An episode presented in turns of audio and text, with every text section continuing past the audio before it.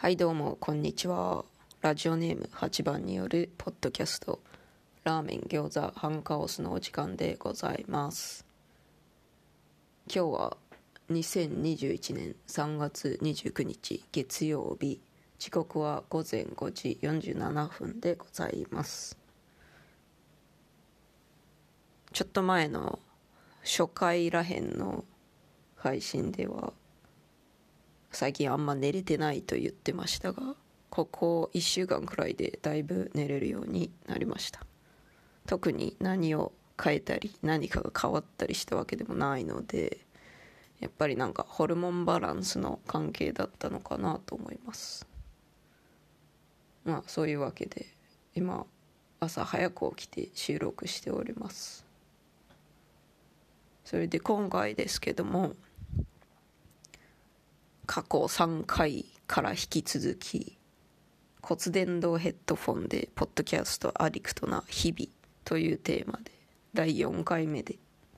ようやく骨伝導ヘッドフォンの話をしたいと思います。私骨伝導ヘッドフォンをですね使い始めたのは数ヶ月前ぐらいでなんだろうこれ本当革命的やなと思って。もっとみんな使えばいいのにと思いますので今回はその良さをプレゼンしたいと思いますけども。まああの良いところだけでなくてあんまり良くないところもございますのでその辺も一応取り上げたいと思います。前回前々回で私がいかにポッドキャストを聞きまくっているかという話しました。それで骨伝導ヘッドフォン導入する前まではそこまでまあ結構聞いてたんですけどそこまで聞いてなかったんですね。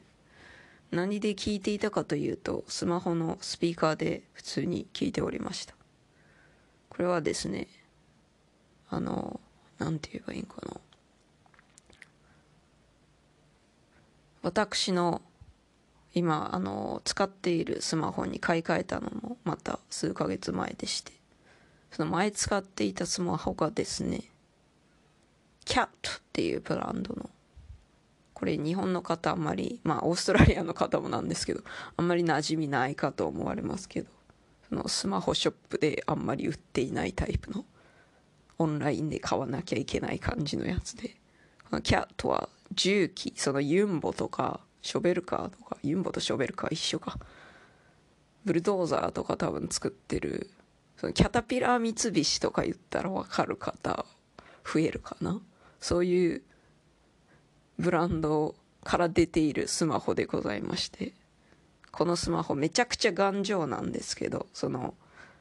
土木作業中とかに使っても大丈夫なやつなんですけどそして防水とかも半端ない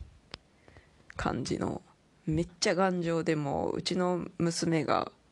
すごい勢いで投げ飛ばしてもピンピンしているという優れた頑丈性頑丈性頑強性そういうものにおいてはだいぶ優秀なんでございますけどもこのスマホ私のだけなんかまああの調べたら結構有名な希弱性というか難点だと思うんですけど Bluetooth がねすごい不安定で一旦つなげたら大丈夫なんですけどそのいちいちあじゃあ Bluetooth のヘッドフォン通過をと思ったらなんかつながらずそして再起動スマホを再起動しなくてはいけないという腹立たしい感じのことがございましてそういうわけで無線のワイヤレスのスマホを今まであんまり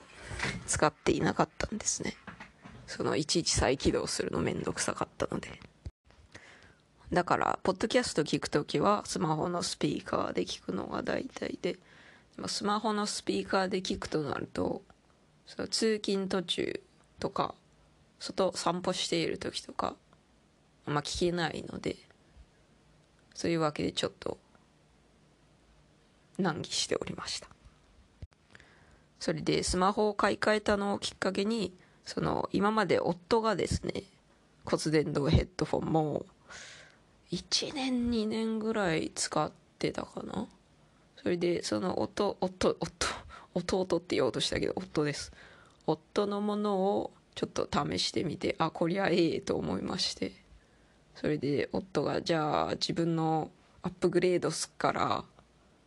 この今使ってるやつ8番にあげるよってもらいましてやったーって。私大体そのあんまり自分の機材なんだろうガジェット機材。そういうものにこだわりがございませんので大体夫のお下がりで満足しております。そういうわけでこの骨伝導ヘッドフォンも夫のお下がりでございます。そういう感じで使い始めた骨伝導ヘッドフォンですが私がまず革命的やなと思ったとこを紹介したいと思います。まずですね耳の穴に入れなくていいという点。あの私耳の穴もともと小さくて今主流の柔らかい先っちょが柔らかいタイプのイヤフォン。あれはまあ入るんですけどその昔主流だった硬いタイプの何て言えばいいんですかね。勾玉みたいな形の硬いイヤフォンあるじゃないですか。もう最近全然見なくなったんですけど。それ耳になかなか入らなかったり入っても痛かったり入れてもそのすぐ外れちゃったりしてたんですね。だからそれあんまり好きじゃなくて。で最近主流の柔らかいやつ。あれもあの耳に耳の間にズボって入れるのがなんか耳垢とかつくしあんまり衛生的じゃないなと思って。そんなまあ使うんですけどあんまり好きじゃなかったんですね。そしてそのたまにさ他の人にちょっとイヤフォンちょっとこの音楽聴いてみてよとかって使わせたりするじゃないですか。それがなんか耳垢つくやんと思って嫌やったんですね。それならヘッドフォン使えばいいやんっていう話なんですけども私わがままなことにですねヘッドフォンも嫌いなんですよ。そのあの丸い部分耳に当てる丸い部分あれがもうなんか耳圧迫されてちょっと使ったらすごい耳痛くなっちゃうんですね。だからヘッドフォンもダメやと。それでまあパソコンで音を聞く時とかはスピーカースピーカーで聞いてましてまあなんですかね私ゲームもパソコンでゲームも割とする方ですのでまあ出産してから全然できてないんですけどそのオンラインでゲームするときはまあさすがにマイクとかも使わないといけないのでゲーミングヘッドセット使ってたんですけどやっぱ耳痛くなってね結構いいやつ使ってたんですけどそれでも耳痛くなるのでまあそれも夫のお下がりやったんですけどもまあそれでヘッドフォンも嫌やなと。でもこの骨伝骨伝導ヘッドフォン私使っているのは多分アフターショックスっていうブランドのトラックタイタニウムっていうやつかな。まあそれでして多分あのオーストラリアドルででも数年前に買って百何十ドルとかだったか今やったらもうちょっと安いと思うんですけど。その夫がアップグレードしたやつが140ドルぐらいやったかな。そんなもんだったので。日本円やと1万円ぐらいですかね。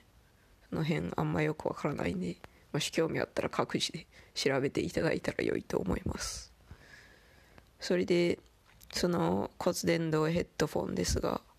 まあ、その耳の穴に入れない。耳のその音が出る部分を耳の穴の前の方にちょっと触らせておくみたいな感じで。もう耳圧迫されないし耳の穴に入れなくていいしで私にとってはかなり革命的でございます。もう一つ革命的だなと思ったのは周りの音がその使っそのヘッドフォンを使っている時にも周りの音がバッチリ聞こえるという点でございます。従来のイヤフォンとかヘッドフォンですと耳が塞がれる覆われたりするのでそれでそのイヤフォンやヘッドフォンで音楽や他のポッドキャストとか音声データ聞いている時周りの音聞こえないことが多かったんです。でも骨伝導ヘッドフォンですと耳が塞がれないのでもう周りの音バンバン聞こえます。そういうわけで私ね散歩中とか自転車で通勤中とか安全面の理由でイヤフォンとかヘッドフォンとか使うの嫌だったんですけども骨伝導ヘッドフォンではこの難点がクリアされますのでもう骨伝導ヘッドフォン導入してからは散歩中通勤中バンバン使ってポッドキャストを聞きまくっております。そしてまたお子さん小さいお子さんがいるご家庭でもですねそのヘッドフォンやイヤフォン使ってたらもしあの子供お子さんが別室で遊んでいて泣き出したりしたらあんま聞き取れなかったりするかもしれないんですけど骨伝導ヘッドフォンではそういう難点もクリアされてとっても便利でございます。これで革命的に良い点はこの2点でございまして。ただあの万人受けするもんではないかなと。まあ一応難点ダメな点もいくつかございます。まずはですね骨伝導ヘッドフォン従来のイヤホンとかヘッドフォンに比べて音質が落ちるらしいです。ただ私あんま音質とか気にせん方なのでまあ普通に聞けているし全然気にならないですね。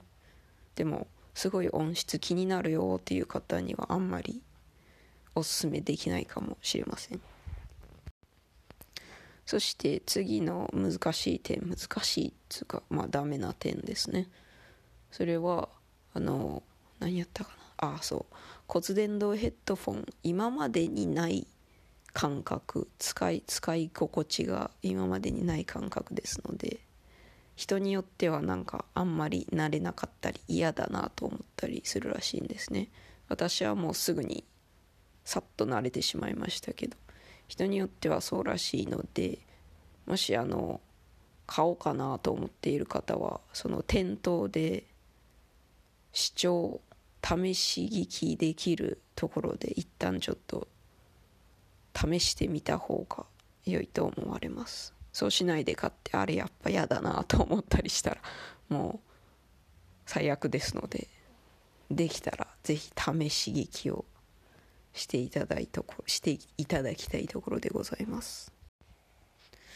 そして最後にですねそのダメな点というのがその骨伝導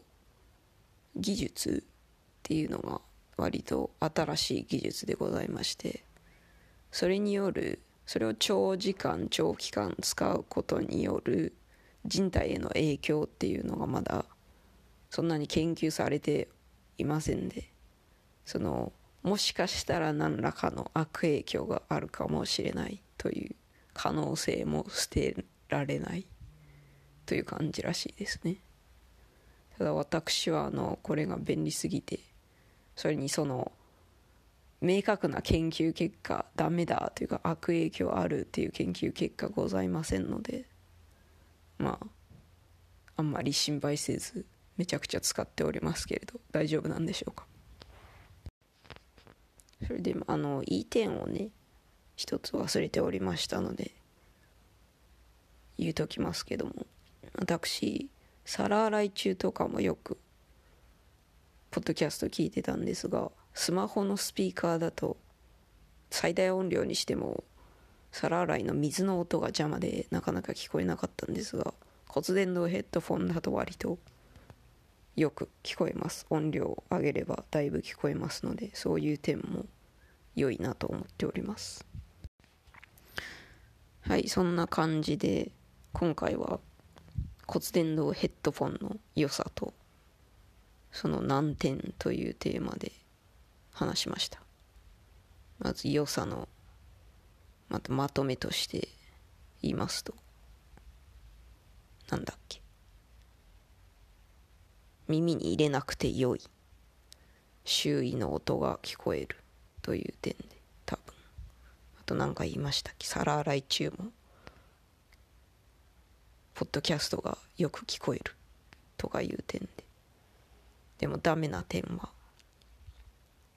音質が悪いかもしれない。人体に悪影響があるかもしれない。人によってはちょっと使う時に変な感じするかも。そんな感じですかね。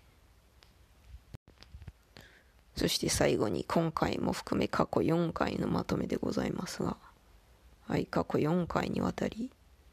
骨伝導ヘッドフォンでポッドキャストアディクトな日々いうテーマでお送りいたしました。1回目はポッドキャストの意味と語源について語り2回目3回目にわたり私の生活がいかにポッドキャストアディクトというのに相応しいか、まあ、これはポッドキャスト中毒とかポッドキャスト依存症みたいな感じの生活であるかということに語りそして3回目の途中からポッドキャストアディクトという私が使っているアプリの良さまあ何点もですけですけどもその特徴を語りそして最後に私が使っている骨伝導ヘッドフォンについて語ってみました。どうでしたでしょうか？